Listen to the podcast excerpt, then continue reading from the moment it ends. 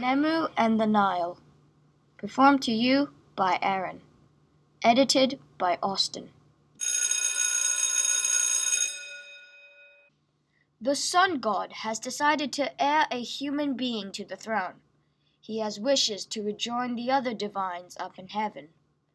From then on, generations after generations of pharaohs came to heir. They have ac- also accomplished great things. King Menes united the Upper and Lower Kingdoms in 3200 BC, creating the first Egyptian empire. Cleopatra dedicated herself to the gods right until the end, where an asp mortally wounded her. But no matter how great they were, they all had one thing in common they praised and worshipped the gods. However, not every pharaoh prayed to the immortals. This is the story of one pharaoh whose selfishness had the worst consequences.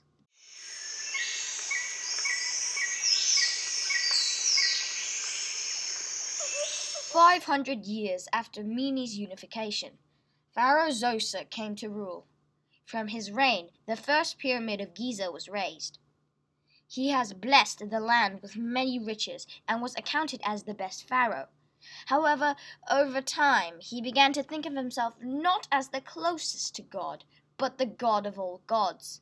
He began to brag about himself that way, and what is worse, he erected temples and shrines only to himself. The gods were very angered, and so they needed to find a way to stop him. And Khnemu came up with a plan. Within ten years of his kingship, the Nile did not act normally that year. The plantations were not flooded, and the water just ran along past the river banks. Zoser reacted mildly by building a barn that would store all the grain. This was in case something happens the next year. The Nile did not flood the next year, nor the year after.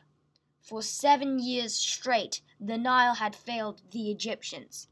Every man was stealing from their neighbors. The cows grew skinny and died. Kids had the incentive to kill their own parents to have their food. The king was looked for answers, but Zoser had no power, and he knew this. When he tried to explain, they, the people grew angry and they turned their backs on him. Zoser had no choice but to turn to Ptah, the god of crafts, for a solution.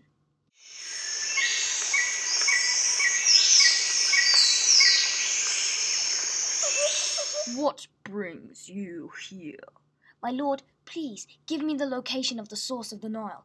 And why do you seek my help for this occasion?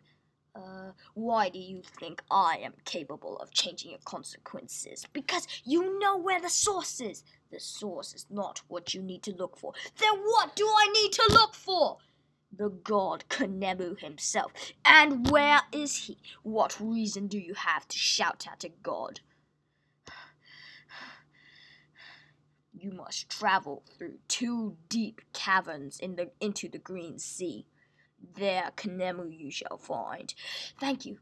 And remember your manners, top notch etiquette. Are you forgetting who I am? says the person who forget to ruck, erect a temple for me. Greatest apologies, and don't forget to say that to Khnemu. You know about his temper. Now go and save your fellow Egyptians. And Zoser went to meet the great river god Khnemu. For centuries, this nation has grown and depended on the very river I happen to control. The grapes, the wheat, the bread, the milk, the corn, the fish, and the crocodiles, and many more. They depend on me, not only for their happiness, but for survival. And because of that, they thank me no matter what they do, no matter who kills them, they all thank me. That is respect. That was all you needed to do. My lord, have you prayed to me? No. Have you erected a temple for me? Have you honored me the slightest bit? No. Then you have no right to speak. Bring back the decent respect I, that I depend on. Bring back the decent respect that I deserve. bring back what shall be mine, and I will bring back what shall be yours. Or else, schemes make memes.